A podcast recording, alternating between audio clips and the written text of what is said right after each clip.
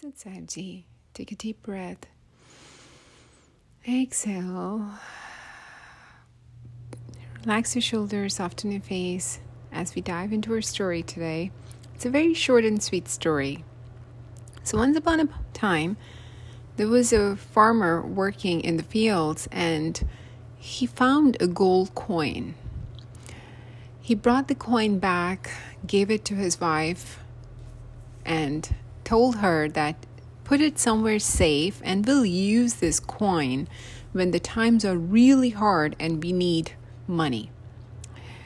So the wife kept the coin at some safe place. Some time passed by. They had a kid. They needed money, but then farmer was like, "No, I can work hard and get through this. We don't need to spend our coin yet. You know, now we even have a kid and we have to take care of the studies and bring bringing up upbringing. So, no. We'll just save it."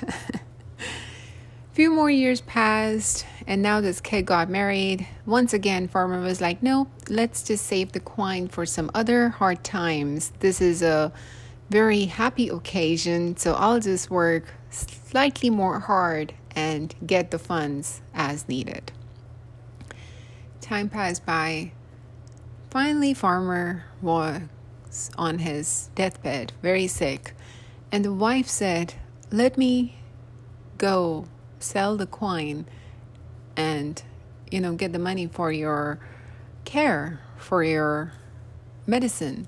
So the farmer said, No, I'm so close to just my deathbed. Wasting this coin and the money or the funds from the coin on my health is useless because I know that my time is coming nearby.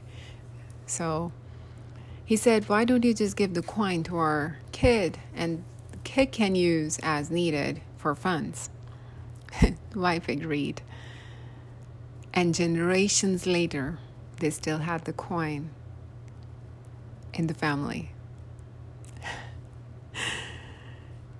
this is so true. Sometimes either there is a, this gold coin or something else we have as a family treasure which is passed on from one generation to other as a hope.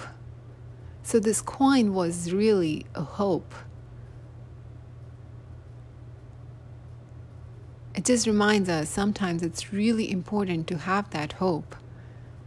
And it's even better to pass that hope from one generation to another with that thought, let it go. Thank you.